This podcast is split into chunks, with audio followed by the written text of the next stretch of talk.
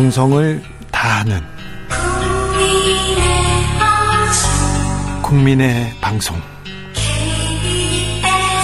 KBS 주진우 라이브. 그냥 그렇다고요.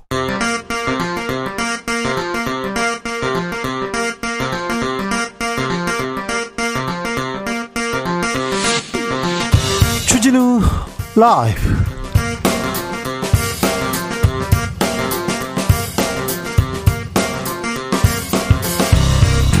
2023년 5월 17일 수요일입니다. 안녕하십니까. 주진우입니다. 윤석열 대통령의 간호법 거부권 행사로 간호법은 다시 국회로 돌아갔습니다. 간호사 단체는 집단 행동 나설 방침인데요. 논란의 간호법 쟁점 짚어보겠습니다. 더불어민주당은 김남국 의원을 국회 윤리특위에 제소하기로 했습니다.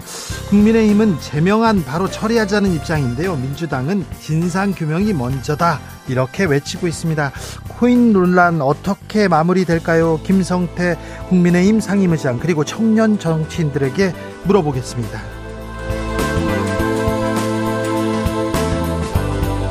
(5월은) 외교의 달입니다. 오늘 한국 캐나다 정상회담 있었고요. 다음 주에는 G7 정상들과 연쇄 정상회담 있습니다. 한미일 정상회담 매우 중요하고요. 그리고 다음 주에 후쿠시마 오염수 시찰단 파견 앞두고 있는데요.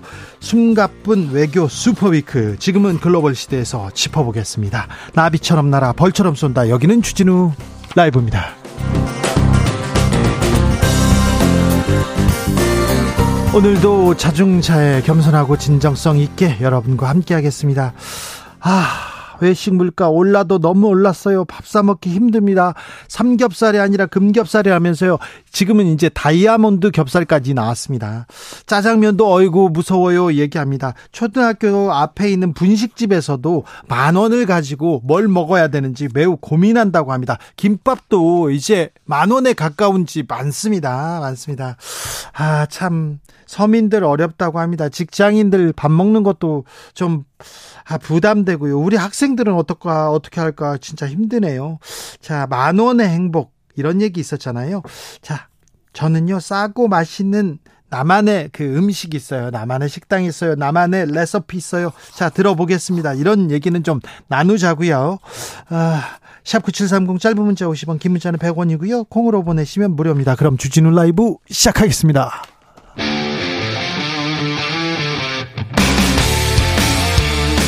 탐사보도 외길 인생 20년. 주 기자가 제일 싫어하는 것은?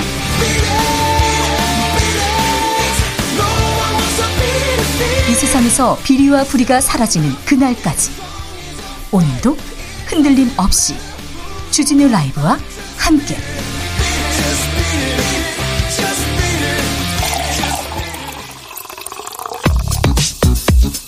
진짜 중요한 뉴스만 쭉 뽑아냈습니다. 주스.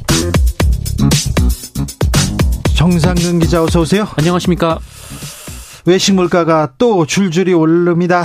네, 한국 소비자원에 따르면 국내 대표적인 외식 품목의 가격이 지난 4월에도 가파른 상승세를 이어갔습니다. 아, 한국 소비자원은 소비자들이 많이 찾는 대표적인 8개 외식 품목의 평균 가격을 공개하고 있는데요. 어, 지난달 해당 품목의 가격이 지난해보다 최소 13%나 올라갔습니다. 13%나요?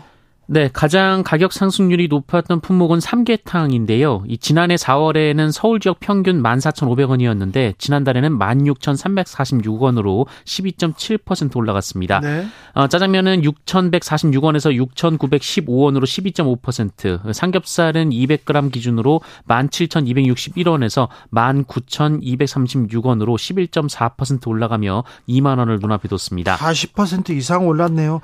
지하철 요금도 하반기부터는 올라갑니다. 네, 서울시가 올해 하반기 지하철 기본 요금을 150원 인상할 예정입니다. 이 백호 서울교통공사 사장 후보자는 오늘 이 서울시 의회 인사청문회에 출석해서 이 대중교통 요금 인상 계획을 묻는 민주당 시의원의 질의에 어, 원래 4월에 300원을 인상할 계획이었지만 물가 상승 부담 등을 이유로 미뤄졌다라면서 올해 하반기 150원을 인상할 계획으로 알고 있다라고 말했습니다. 사실 조금씩만 올려야 되는데 150원도 너무 많이 올려요. 이런 서민들의 아우성 들리는지 모르겠습니다. 그런데 걱정거리가 더 있어요. 구제역 계속 확산세입니다. 네, 며칠 전 이 4년여 만에 국내에서 처음으로 구제역 발생이 보고됐다라는 소식을 전해드린 바 있는데요. 그 이후 일주일간 확진 사례가 총 10건으로 늘었습니다. 이 처음 발생이 확인된 충북 청주시뿐 아니라 인근 증평군 소재 농장에서도 구제역이 나왔고요. 감염 축종도 소에서 염소로 확대가 됐습니다. 아, 빨리 막아야 될 텐데 대책을 빨리 내놔야 될 텐데 좀 걱정입니다.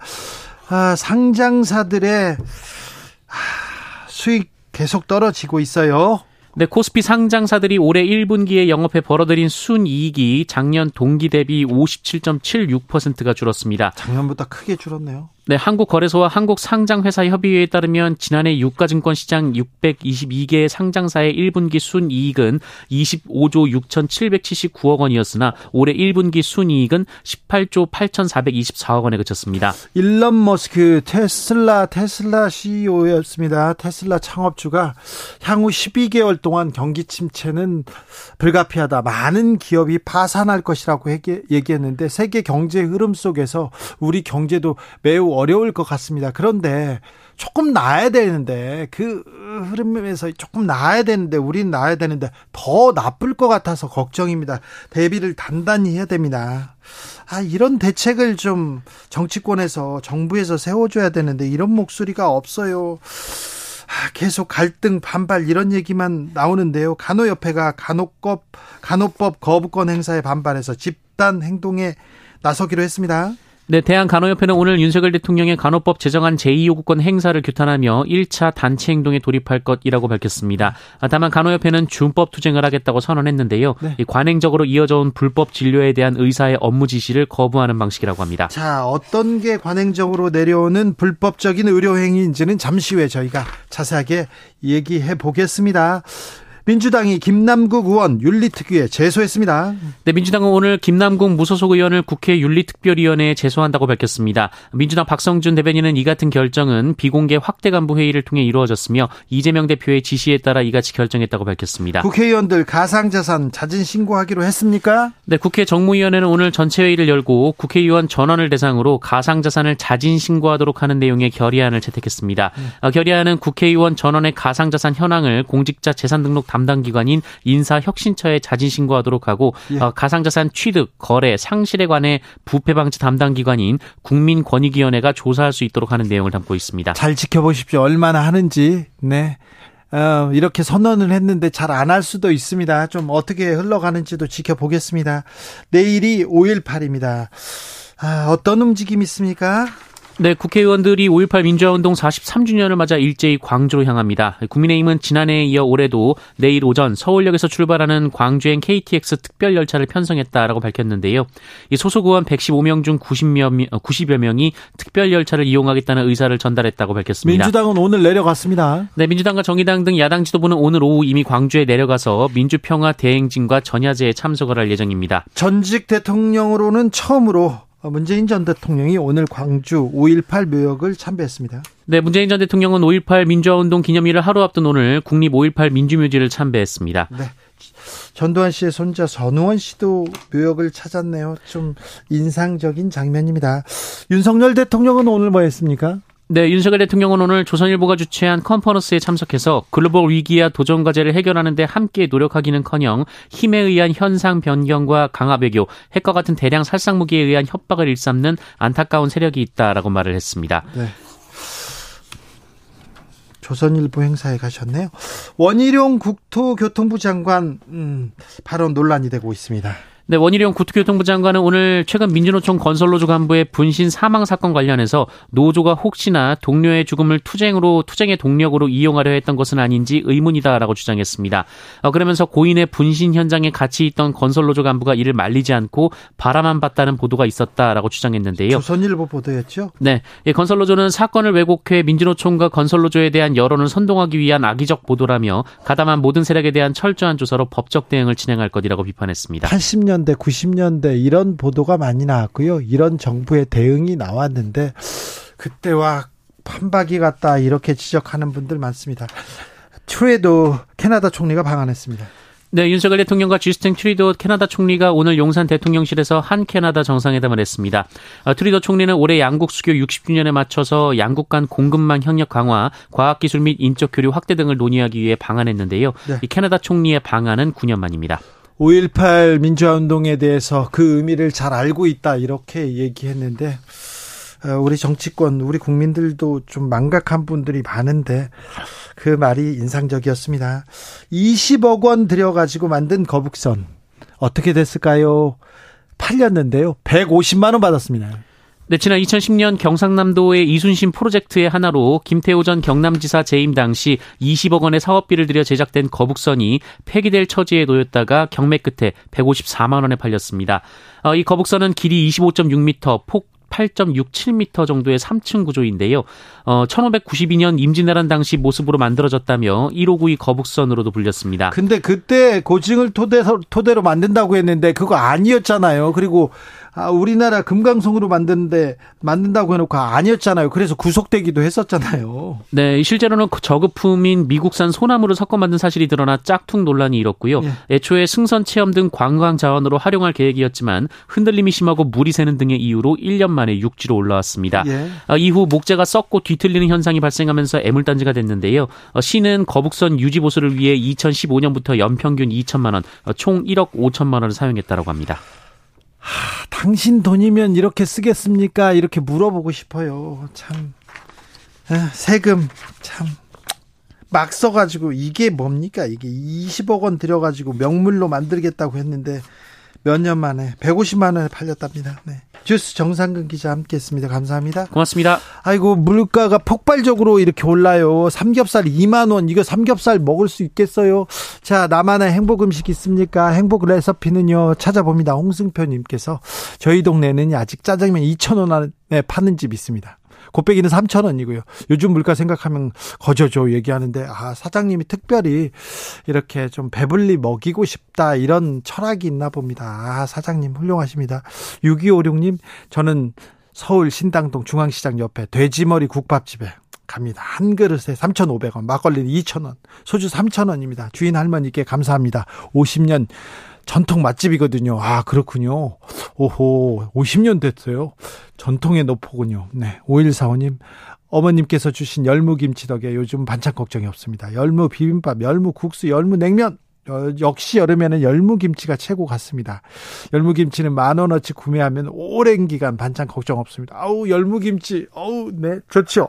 음, 먹고 싶다. 한규봉님 각자 도생 사유입니다. 외식은 부담되니 요리 솜씨만 좋아집니다. 얘기하는데 저는 좀 불만인 게 어, 외식은 좀 비싸더라도 뭐 식자재는 좀 싸게 이렇게 좀 공급해야 되는데 선진국은 그렇거든요. 식당 가면 매우 비싸지만 슈퍼 가서 사다가 해 먹으면 매우 싼 가격에 좋은 퀄러티의 그 음식을 만들 수 있는데 우리는 슈퍼 가면 더 비싸요. 막 그런 얘기 많아요. 그래서 아 참 조금 이 유통 마진이라도 줄여줘야 되는데 이런 생각 좀 듭니다. 황성희님께서는 달걀찜 할 때요 양배추 총총 썰어 넣으면요 양도 많아지고요 소화도 잘 됩니다. 아 또 그런 또 네, 방법이 있군요. 9369님, 이제 저도 외식 줄이고요. 집에서 요리까지는 아니고 조리 수준의 음식 해 먹습니다. 요즘 스파게티 소스가 다양하게 나와서요. 우동면이랑 같이 막 해물이랑 고기 넣고 조리하면 가성비 최고입니다. 아, 이런 또 방법이 있군요. 주진우 라이브.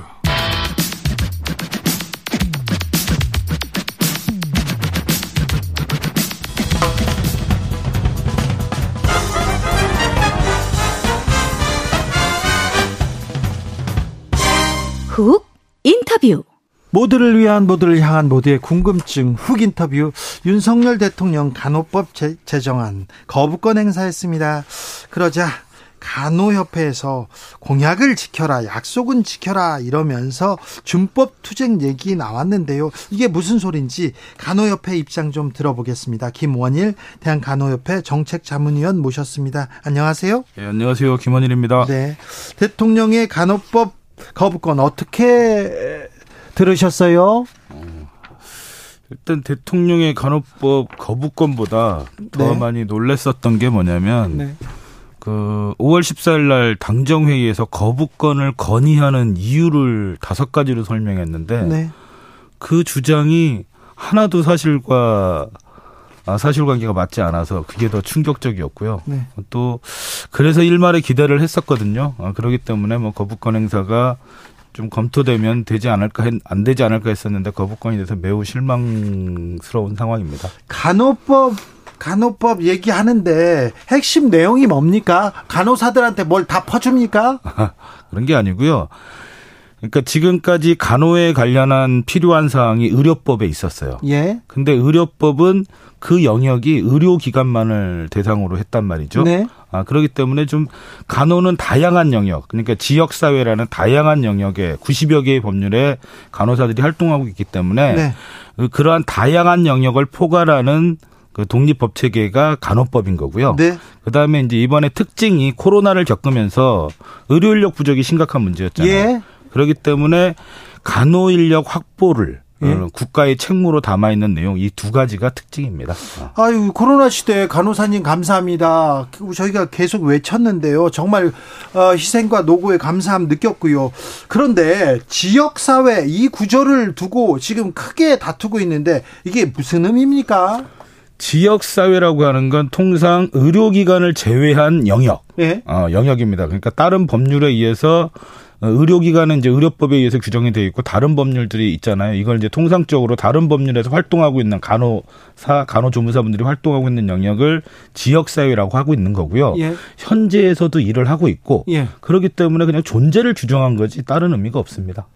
근데 그럼 간호법 제정안 이게 크게 의료 체계를 흔들거나 의사의 지위를 뭐 흔들거나 간호사가 처우가 화- 많이 개선되거나 그런 것도 아니네요. 당연하죠. 의사는 지금 의료기관에만 있는 거고요. 예. 대다수가. 그러니까 뭐 의사 의료법은 의료법은 그대로 있잖아요. 네. 그렇기 때문에 그들의 지위를 건들 수가 없는 거고. 근데 지금 아까 뭐 우려한다는 게 그러면 지역 사회에서 의료기관을 개설하면 어떡하냐. 그렇죠. 세상에 우려를 갖고 반대하는 사람이 어디 있어요. 아니 우려가 있으면 반대도 해야죠. 아니 그러니까 우려라는 게 예. 어떠 어떠한 조항에 대한 우려가 있어야 되잖아요. 근데 왜 제가 불가능하다고 얘기하냐면 의료법에 이렇게 돼 있어요. 예. 의료인은 의료기관을 개설하지 아니하고는 의료행위, 의료업을 할 수 없다고 돼 있습니다. 예. 그러면 결국 뭐냐면 다른 영역에서 의료기관을 개설하는 거 모두 의료법 위반이기 되, 기 때문에 네. 우려할 수가 없는 내용이죠. 아 지금 지금 일어나지 않을 일을 지금 아니 법적으로 일어날 수 없도록 처벌 조항 이 다 있고 규제 조항이 다 있는데 네. 우려할 수 있다. 법이 처벌 조항이 있는데도 그게 그렇게 될 것이다라고 주장하는 게 그게 우려가 아니라 그건 상상이죠. 그런데 의사들이 반대합니다. 의사들이 반대한다. 간호사의 지위가 이렇게 올라간다. 가- 의사들이 반대한다. 거기까지는 그럴 수도 있다고 생각하는데 왜 간호조무사들은 반대합니까? 아, 간호조무사 분들은 사실 이번에 그 법정단체라는 걸 얻었어요. 어, 유일하게 의료법에 없는. 네. 어, 그런데 지금 간호조무사 분들 반대 이유는 고졸로 학력을 제한했다라고 얘기하는 거잖아요. 본인들의 학력, 네. 학력 상한제를 고졸로 했다라는 이것도 팩트가 아닌 팩트가 완전 아닙니까? 거짓말이죠. 어, 당연하죠. 왜냐하면 지금 제가 자료를 하나 보여드릴 텐데 고졸로 제한을 했다면 예. 2020년 지금 그 간호조무사 합격자 현황이거든요. 네. 보시면 합격자 현황을 보시면 대학생도 많네요. 대학교 졸업자가 41%예요. 41%예요. 이게 국시원 자료란 말이에요. 어, 간호조무사 시험을 지금 네. 그 관장하고 있는 아니 그런데 어떻게 고졸로만 제한이 됩니까? 그리고 두 번째 더 당황스러운 건 이번에 보건복지부가 사실 허위 사실을 좀 유포하고 있는데 이 학력 조항은 2012년에 보건복지부가 신설을 했고요. 네. 2015년에 의료법으로 글자 하나 안 바뀌고 옮겨진 거고 간호법도 의료법을 그대로 갖고 왔습니다. 그런데 마치 얼마 전그 당정회의에서 보면 그 간호법이 간호조무사를 학력을 차별했다라는 거짓말을 현재 하고 있는 거죠. 자, 그러면 이 간호법으로 간호법 제정으로 근무사 간호사들의 근무 환경은 더 좋아져야 됩니다. 의사들은 돈 진짜 많이 벌거든요. 그런데 간호사들은 굉장히 좀 어, 열악한 환경에서 막 3교대로 일하고 새벽에 와서도 챙기고 이렇게 일을 많이 하는데 처우 좀 부족했거든요. 이 처우는 개선됩니까? 간호사 처우 개선은요 정책 수단입니다. 목적이 아니고 진짜 네. 목적은 간호사를 확보하는 거죠. 양질의 간호사를 확보해서 네. 국민들에게 좋은 간호 서비스를 제공하는 게 목적인 거고요. 그래요? 그리고 그래야죠. 간호사 처우 개선에 관한 건 처음 나온 건 2018년이었고요. 예. 그리고 이제 2023년 얼마 전에 발표가 있었죠. 예. 예, 저 국가 정책으로 그리고 그러한 국가 정책을 할 수 있는 법적 근거를 간호법에 담았습니다. 아까 말씀드린 대로 간호사를 확보해서 확보할 수 있는 그래서 그 장기 근속하고 숙련 간호사를 확보할 수 있는 국가 정책 및 네. 재정 지원에 관한 법적 근거를 간호법에 담고 있죠. 근데 보건복지부에서 공식 SNS에 이런 글을 썼어요. 간호 법안이 오히려 돌봄의 걸림돌이 될 우려된다. 이렇게. 저는 정말 이번에 보면서 복지부가 정말 복지부인지가 정말 이해가 안 되는 게 지금까지 노인 장기 요양 보험법이 돌봄에 관한 법 아닙니까? 노인들 장기 요양이 그런데 그 법에 간호사가 들어가 있잖아요. 어, 간호사가 들어가 있고 같이 활동을 하고 있는데 갑자기 돌봄에 걸림돌이 된다는 건 말이 안 되는 거죠. 네. 어, 또요, 정부 쪽에서도 이 얘기 합니다. 지금 간호사들이 3분의 1은 입양 기관이나 수영장, 청소년 보호 치료 센터 이런 데 병원 밖에서 근무하고 있는데 지역 사회 조항 들어가면 본격적으로 간호사들이 병원 밖으로 나간다. 그리고 지역 사회에서는 의사를 고용해서 뭐 병원 의료기관을 설립할 수도 있다. 이런 얘기까지 나, 나오던데. 그건 완벽한 완벽한 것도 거짓말이라고 봐야 되는 게요. 예. 지금 의료기관에서 탈의료를 추진해 왔던 건 보건복지부예요. 예. 왜냐하면 환자가 옛날엔 치료 중심의 환자를 환자라고 했는데 지금은 치료, 그러니까 의학적 치료로는 완치가 불가능한 만성 질환자들이 많아요. 아, 많아요. 저도 고혈압이 있고 저는 이제 당뇨는 없지만 이런 분들 병원에 입원하실 겁니까? 아니잖아요. 예. 그만큼 환자들이 의료기관뿐 아니라 시설, 가정에까지 다 확대돼 있는 거죠. 예. 근데 그분들이 병원에 가지 않는 이유는 의학적 치료로는 완치가 불가능하기 때문에 그렇거든요. 예. 그렇기 때문에 그런 분들을 다양하게 의료기관까지 가지 않고 서비스를 제공하는 게 바로 보건복지부가 추진해왔던 기본적인 목적이고요. 정부의 정책도 네, 그랬죠. 정책이 그랬는데 갑자기 이제 와서 탈의료를 뭐 지역사회로 나간다. 그러려고 지금까지 90여 개의 법률에 간호사를 전부 배치하지 않았습니까? 간호사나 간호조무사를. 네. 자기들이 배치를 해놓고 이제 와서 지역사회에서 이미 들어가서 배치가 돼 있는 걸 규정한 것 뿐인데 예. 그거를 가지고서 뭐 탈의료를 한다는 말도 안 되는 소리를 하고 있는 거죠. 예. 자, 대통령이 거부권을 행사했습니다. 다시 국회로 공은 넘어왔는데 그래서 간호협회에서는 어떻게 한다고 합니까? 아, 저는 아까 말씀드렸던 대로 그 거부권을 건의했었던 그 내용 자체, 이유 자체가 전부 사실이 아니고요. 네. 그렇기 때문에 거부권은 정당화될 수 없습니다. 네. 어, 그렇기 때문에 이제 저희는 이번 계기를 통해서 그 문제를 해결하기 위해서 뭐 이제 준법 투쟁 얘기를 했었는데 준법 투쟁은 뭐냐면 예. 불법 진료를 지시하는 의사의 업무를 거부하는 게 불법 진료고요. 또 예. 하나가 다른 보건의료 직능의 면허 업무를 간호사나 뭐 간호조무사나 다른 일, 일들에게 의사들이 시켜요. 예. 그거를 거부하는 준법 투쟁을 지금 전개하려고 하고 있는 거고요. 예컨대 어떤 일을 시켰죠? 어, 뭐 체열이나 심전도, 초음파. 잠시만요. 음. 체열이요? 체열을 간호사가 하면 안 됩니까? 체열은 검사입니다. 예. 아, 그리고 그거는 임상병리사가 의화학적 검사를 하게 돼 있어요. 그래서 지금 지금껏 저 체열 다 간호사 누나들이 해줬어요. 음, 그런 그런 영역들이 있었죠. 예. 그러니까 그거 안 왜냐- 됩니까? 왜냐하면 의료기관에서 제대로 쓰지 않다 보니까 예. 그러니까 이제 의료기관에서 임상병리사분들을 제대로 고용하지 않고 의사들 또는 의료기관의 장, 의료기관의 장은 반드시 의사거든요. 네. 그 의사들의 지시에 의해서 그렇게 해왔던 거죠. 어, 해왔던 건데 그건 이제 정확한 면허 업무 관계상 해서는 안 되는 업무는 맞습니다. 간호사가 하면 예, 안 예. 됩니까? 근데 그렇게 해서는 안 된다라고 법에 돼 있는 게 아니고요. 예. 어, 그렇게 보건복지부가 유권 해석을 하고 있고 판단을 하고 있었던 내용들이에요. 사실 체열도 그렇고 봉합도 간호사가 하면 안 되는데 수술도 하고 대, 대리 처방도 하고 대리 음, 맞습니다. 수술도 하고 막 그런 게 비일비재하지 않습니까? 그렇죠. 그래서 굉장히 지금 두려워하고 있는 거죠. 사실 의료기관 이렇게 병원 이렇게 설립하면 의사들은 돈을 많이 벌어요. 근데 간호사 의사를 고용하지 않고 간호사 들이 의사 일을 대신하거나 간호사 한 분이 두 사람 세 사람 역할을 가- 대신하거나 그런 경우도 좀 있어요. 예, 그렇죠. 그래서 조금 약간 삐뚤어진 일이 있는데 그러면 준법 투쟁을 하면 뭐가 달라지는 건가요? 저는 병원의 구조적 잘못을 잡아내려고 하는 게 첫 번째고요. 예. 두 번째는 이번에 간호법을 하면서 임상병이나 방사선사분들이 반대를 했어요. 간호법을.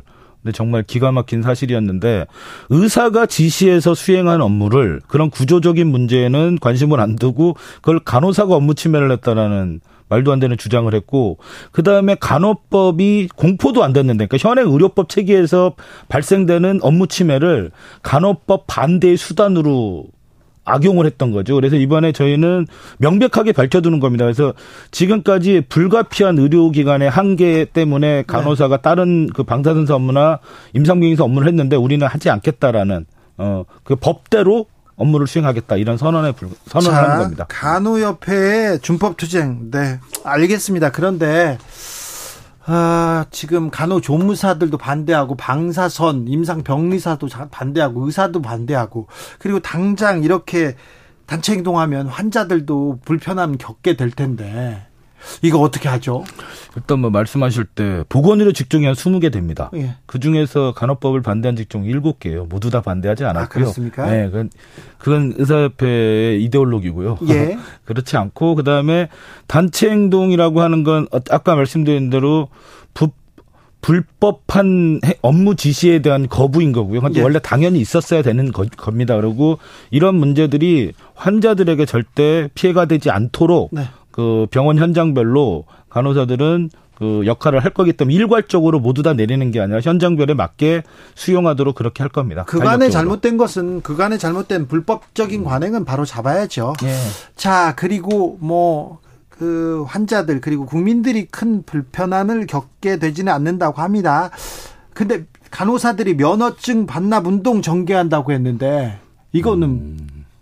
상징적인 거고요. 면허증을 반납한다고 해서 면허가 취소되지는 않아요. 그래요? 그러나 알겠습니다. 지금 보건복지부 장관이 간호사 면허를 부여했거든요. 예. 그렇기 때문에 보건복지부 우리는 한 달 동안 면허증을 걷어서 보건복지부 장관 에 대한 지금 허위 사실을 유포했던 네. 복지부 장관과 차관에 대해서 고, 고소 고발과 그다음에 그 소위 말해서 이분들에 대한 공무원으로서의 자격 미달에 대해서 어 저희는 그 어, 예, 법적- 선언하고 어, 네. 법적 조치를 할 그럴 예정입니다. 윤석열 대통령이 후보 시절에 간호사협회 이렇게 와서 잘 부탁드린다고 얘기했죠. 예, 예. 간호법 제정하겠다. 이 부분 공약으로 약속했습니까? 아, 공약 집에는 없, 없는 건 맞고요. 그러나 뭐 우리 여기에도 있습니다. 제가 갖고 왔는데요. 어, 여기 여기 자료에도 보면 이제 정책 협약이라든가 네. 협약서에 간호법 제정이 명시적으로 써 있어요. 그래요. 어, 그렇고 동영상도 지금 많이 돌고 있지 않습니까? 그래서 이제 후보께서 직접 약속했다라는 얘기가 있고요. 뭐 수많은 과정에서 본인께서도 의료 기득권에 연연하지 않고 자기가 반드시 하- 본인이 하시겠다라는 말씀도 하셨고 예. 아, 그렇기 때문에 간호법을 공약하지 않았다라는 주장은 그냥 옹색함 그 자체입니다. 네, 알겠습니다. 자, 간호법을 둘러싼 논쟁, 논란 어떤 방식으로 정리돼야 된다고 보십니까? 저는 간호법을 관련한 논란의 가장 큰 문제는 가짜 뉴스라고 생각해요. 예. 만약에 그 간호법이 거부돼야 될 정당한 이유가 있다면 당연히 수용할 수밖에 없겠죠. 네. 그러나 정당하지 않기 때문에 거부권은 저는 무효가 돼야 된다고 봅니다. 그리고 근데 이미 이제 이렇게 됐기 때문에 이 제대로 되지 못한 잘못된 사실들을 국민들에게 알리고 네. 다시 제2법을 추진할 거 어, 해야 되고 그리고 어차피 이번에 이제 간호법이 많은 이슈를 그 잡아먹었잖아요. 네. 그리고 국민들 모두가 알게 된 법이 된 만큼 제대로 국민들에게 알려서 네. 어, 간호법 제정을 재추진하겠다. 이게 저희들의 앞으로 어, 과제라고 생각합니다. 다른 의료단체 입장도 저희가 들어보는 시간 마련하겠습니다. 대한의사협회, 간호조무사협회에도 저희가 연락을 취했는데 아직은 어, 응답하지 않고 있습니다. 오늘은 대한간호협회 김원일 정책자문위원 말씀 들었습니다. 감사합니다. 예, 감사합니다. 교통정보센터 다녀올까요? 김한나 씨.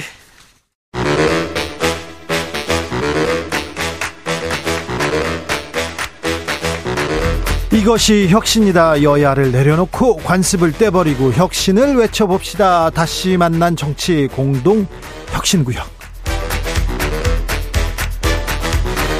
수요일 주진우 라이브는 정쟁 비무장지대로 변신합니다.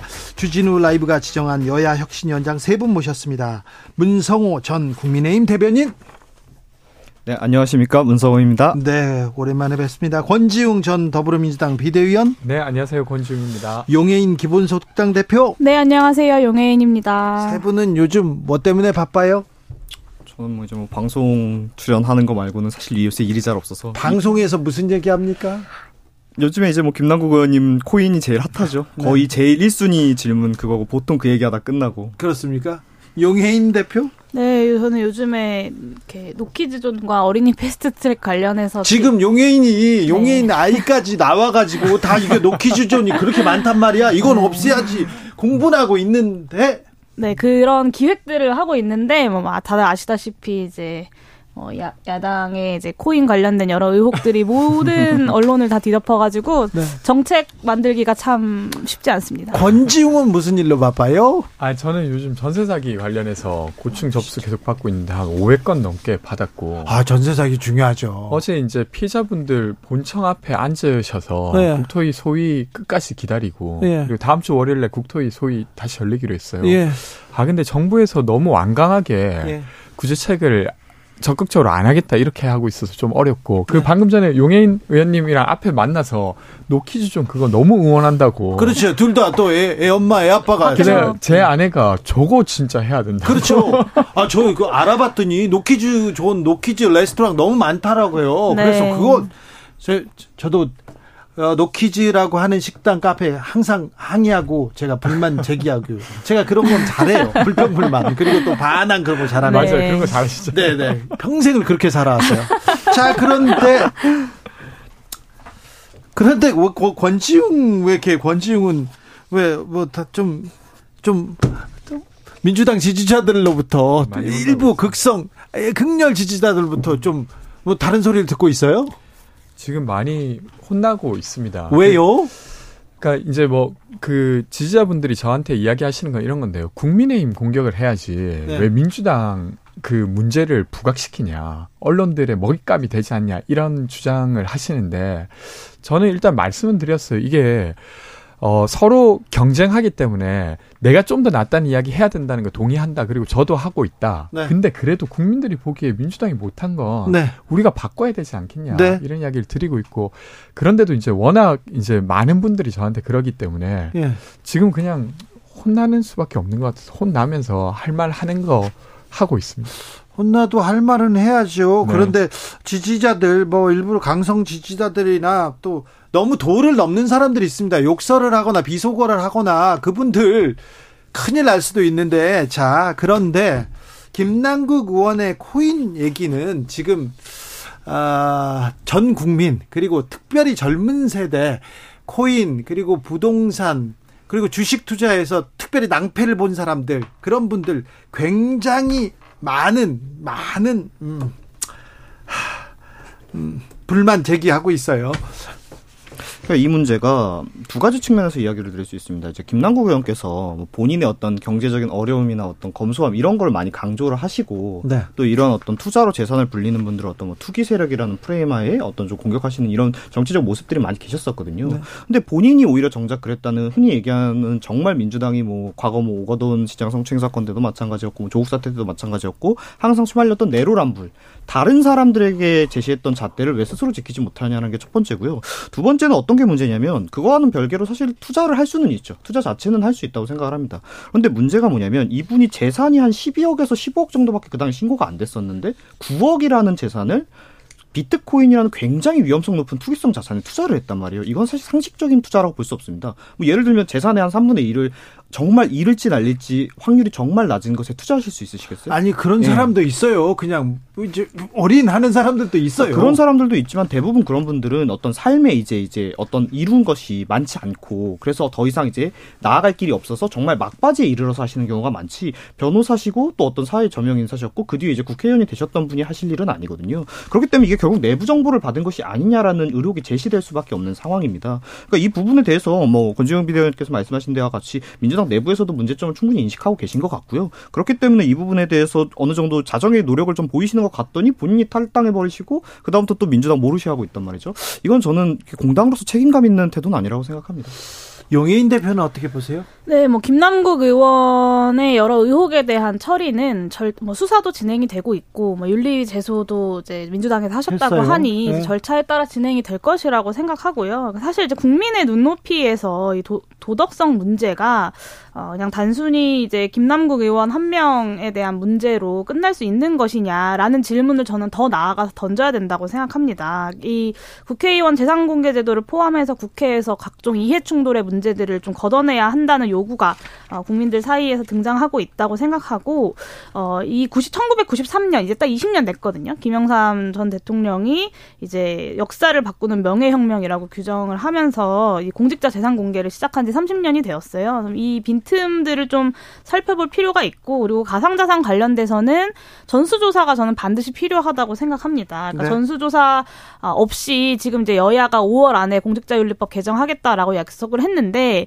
이게 실제로 법 개정이 되고 나서도 어, 내년에나 이제 실제로는 적용이 될 거란 말이죠. 각종 시행 준비를 하다 보면 그럼 결국에는 21대 국회 임기 중에 발생하는 가상자산을 둘러싼 여러 가지 이해충돌 문제는 그대로 남겨둔 채로 법 개정만 하는 어, 좀 그런 상태가 될 수 있어서 이 국회의원 300명을 대상으로 한 가상자산 관련된 전수조사 반드시 필요하다고 생각하고 여당도 여기에 대해서 그러니까 물타기다라고 반대할 하, 반대만 하는 것이 아니라 좀 적극적으로 이- 나서 주셨으면 좋겠습니다. 전수조사는 필요한 것 그러니까 같아요. 저도 일정 부분 동의하는 부분이 있는 게 물론 전수조사라는 건 방법론의 차이가 있겠지만 엄밀히 얘기하면 공직자 재산 공개하게 돼 있지 않습니까? 예. 뭐 가상자산은 단지 이전까지는 존재하지 않았던 자산이기 때문에 그냥 법령에 안 들어가 있는 것뿐이지 자산이잖아요. 명백하게 공개를 해야 돼요. 근데 그렇죠. 다만 이제 얘기하셨던 부분은 어떤 거냐면 그 법령이 만들어지기 이전에 있었던 거래까지 공개를 할 것이냐는 어떤 법의 소급 원칙이 어긋나는 부분이 있기 때문에 이야기가 있는 것인데 그러니까 이것은 법으로 할 것이 아니라 우리 의원님들께서 스스로 아 우리가 국민 앞에 우리 자산을 원래 공개하는 게 맞는데 법령이 없어가지고 우리가 어떻게 하다 보니까 좀 미흡하게 됐다. 그러니까 우리가 나서서 공개하겠다. 이렇게 해주시면 저는 문제될 게 없다라고 봅니다. 네, 바로 그 전수조사를 음. 하자는 겁니다.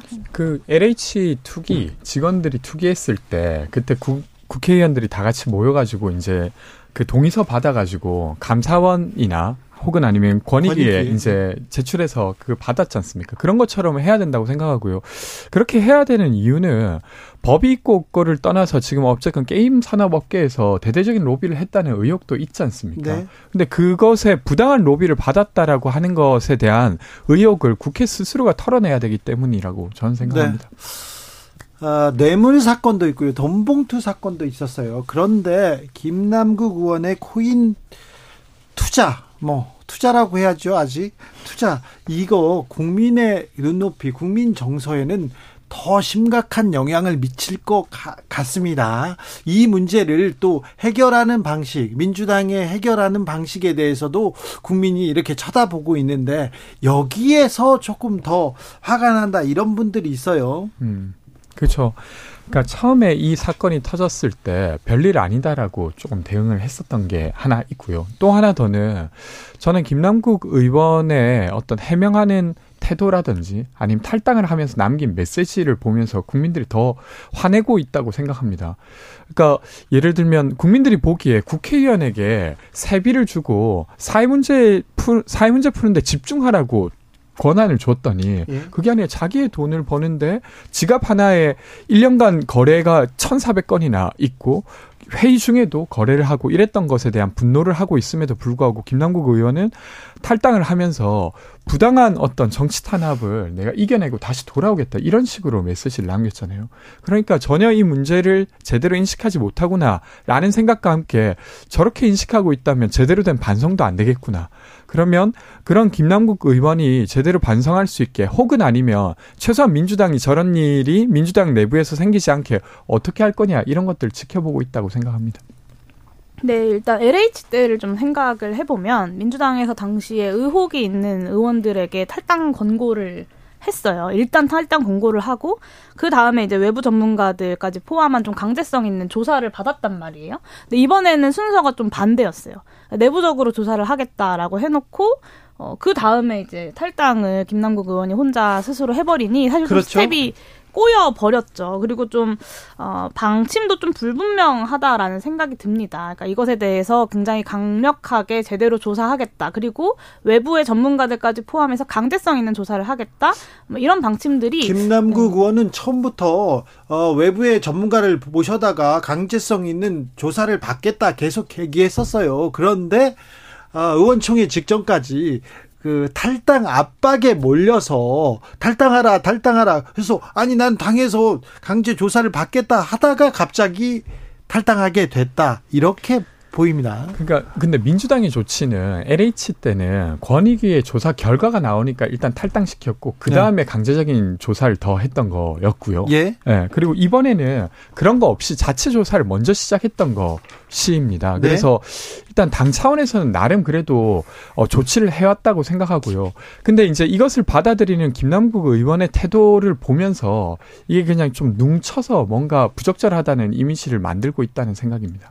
뭐 저는 여기 한 한마디 첨언을 하자면 김남국 의원께서 본인이 그렇게 억울하시다면 스스로 잘못을 인정하시기가 어렵겠다면 본인 지갑 계좌를 공개하시면 됩니다. 왜냐하면 비트코인은 다른 거와 달리 만약에 김남국 의원이 차명으로 지갑을 만들지 않았다면 이렇다면 정말 범죄 영역이죠. 그렇다면 기록이 사실 다 남아 있어요. 그리고 그걸 충분히 공개할 수 있는 상황이거든요. 네. 그런데 뭐 예를 들면 그냥 너 거래했으니까 공개해 이렇다면 그 사람을 어떤 범죄자로 몰아가는 것이겠지만 네. 지금 내부 정보를 받은 거와 같은 의혹을 충분히 줄 수 있는 정황이 드러나고 있지 않습니까? 네. 그렇다면 본인은 해명하는 데 있어서 그냥 공개 충분히 하고 그걸로 마무리 지을 수 있는 일인데 거기에 대해서는 뭐 내가 받으려고 했다? 공개만 끝나는 얘기입니다. 근데 그런 건 자꾸 피하고 있으니까 네. 이야기가 결국에는 계속 도는 게 아닌가. 손성호 대변인 얘기하는데 비트코인은 아니고 가상자산 얘기 입니다.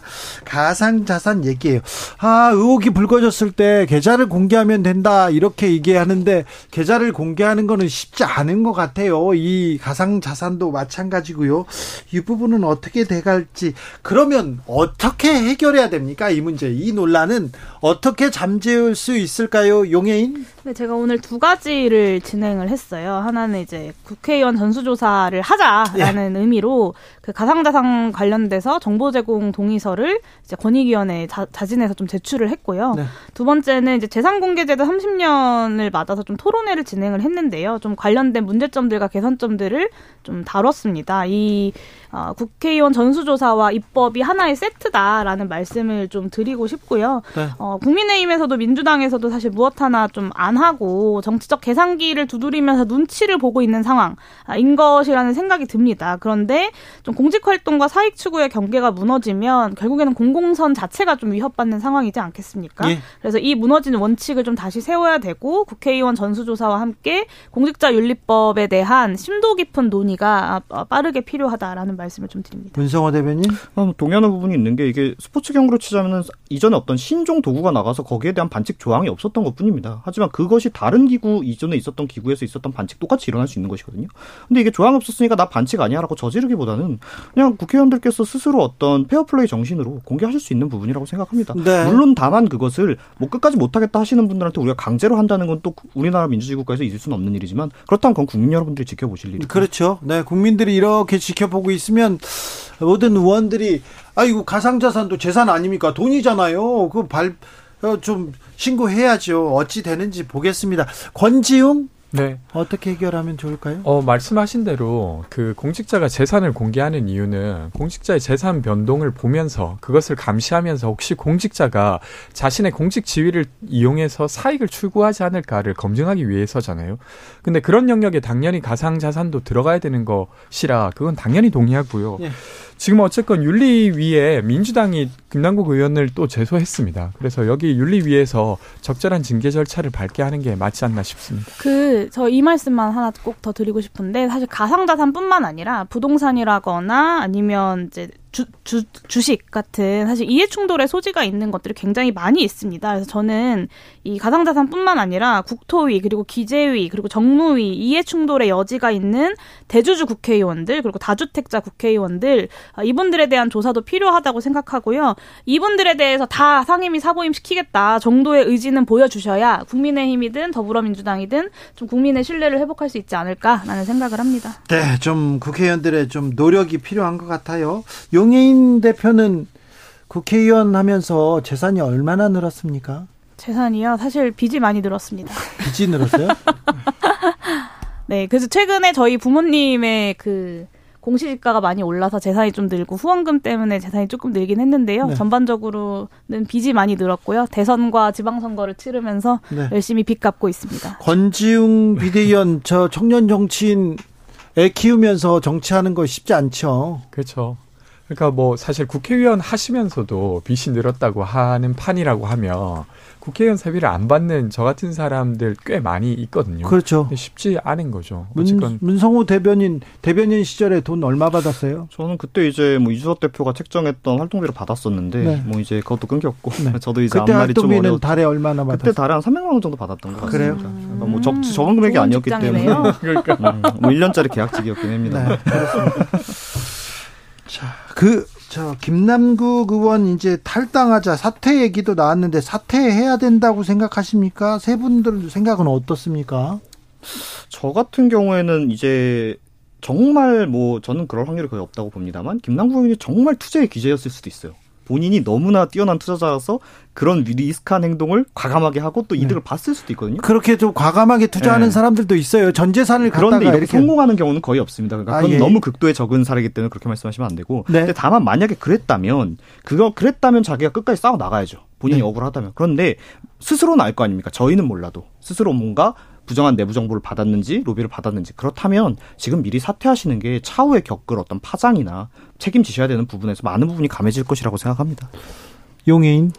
네, 뭐 제가 같은 정당도 아니고 그래서 뭐 이런저런 이야기를 하는 게 적절한가라는 생각은 들긴 하는데요. 예전의 사례를 살펴보면 윤희숙 전 의원 기억하실 겁니다. 뭐 부동산 임차인이라고 연설을 하셨는데 뭐 알고 보니 이제 뭐 부동산 투기 의혹 관련돼서 의혹이 제기되자마자 어, 억울하다라면서 사실 의원직을 던지고 이렇게 하셨어요. 근데 과연 그 뒤에 의혹이 좀 책임 있게 소명되었나를 돌이켜 보면 뭐 사퇴가 답은 아니다라는 생각이 듭니다. 근데 뭐 김남국 의원 스스로가 좀 사퇴에 대한 고민, 고, 거취에 대한 고민 자체는 뭐 지금 이 의혹과 더불어서 좀 깊게 고민해 보셔야 될 일이지 않을까라고 생각합니다. 권지웅.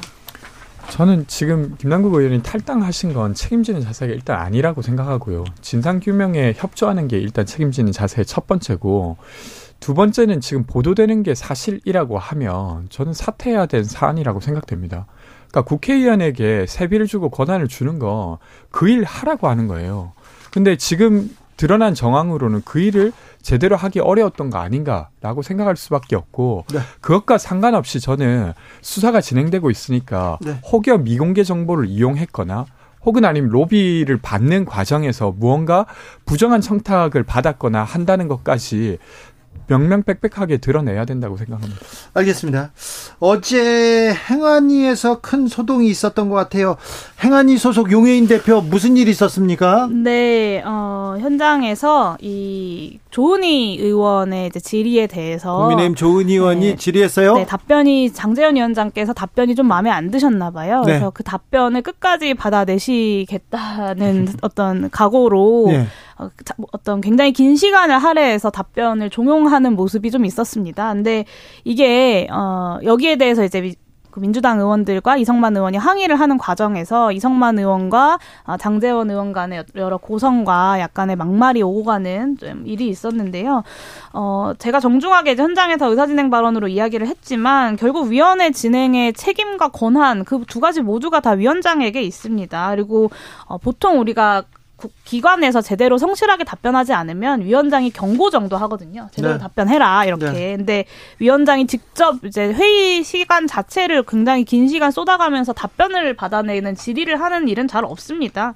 그런데 어, 이 과정에서 항의를 하니까 동료 의원을 좀 모욕하고 면박 주는 말까지 하면서 회의를 파행으로 몰고 간 것은 분명히 좀 장재원 위원장의 책임이 있다라는 말씀을 좀 드릴 수밖에 없고요.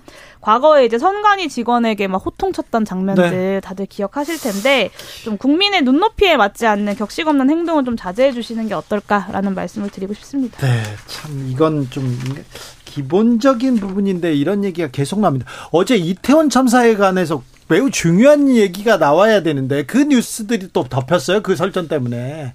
그 안타까워요. 지금 다, 다퉈야 될 민생 법안, 경제 법안 많은데 코인 때문에 지금 덮이고 있고요. 그리고 아, 지금 계속 물가 오르고 있는데 10%는 올랐다, 20% 오른다. 그 얘기도 못 하고 있고요. 참 안타까워요. 네. 어제 사실 이제 이태원 참사 관련돼서 소방청의 긴급 긴급 구조 대응 활동 평가 보고서가 나온 것에 대해서 네. 제가 질의를 했고 이 보고서가 부실했다라는 점에 대해서 소방청장이 인정을 했는데요. 어제 이 이성만 의원과 장재원 위원장의 이 설전으로 인해서 행안위의 내용들은 하나도 보도되지 못한 것은 좀 굉장히 아쉬운 장면입니다. 네. 문성호 국민의힘 대변인? 네. 네. 국민의힘이 도덕적입니까? 민주당이 도덕적입니까? 도덕이라는 기준을 저는 지금 민주당이 하는 걸 보면 어떻게 잡아야 될지 잘 모르겠는데 확실한 것은 도덕적이라는 것은 자신이 내세운 타인에게 세우는 잣대를 지켰을 때 자신이 가질 수 있는 것이죠. 근데 민주당이 지금까지 본인들이 타인에게 휘둘렀던 잣대를 지키지 못한 많은 사례들이 있었기 때문에 민주당이 도덕적이다라는 것을 일단 동의를 못 하고요. 그렇다면 저희 당이 도덕적인가라고 하면은 그것도 사실 뭐 궁색한 답변 드릴 수밖에 없는 것도 사실입니다. 네. 근데 조금 도덕성이 없는 방향성이 다르죠. 민주당은 위선을 떠는 거고요. 저희는 뻔뻔한 거고. 그래서 아. 둘다 좀 이렇게 좀 쇄신이 필요하다라고 생각합니다. 민주당은 위선적이고 국민의힘은 뻔뻔하다. 네. 제가 누누이 말씀드리지만 머무든 개와 머무든 개가 싸우는데요. 누가 머무든 개인지를 두고 싸우고 있다라는 말씀을 드립니다. 문성호, 권지용, 용인 세 분 감사합니다. 네, 감사합니다. 네.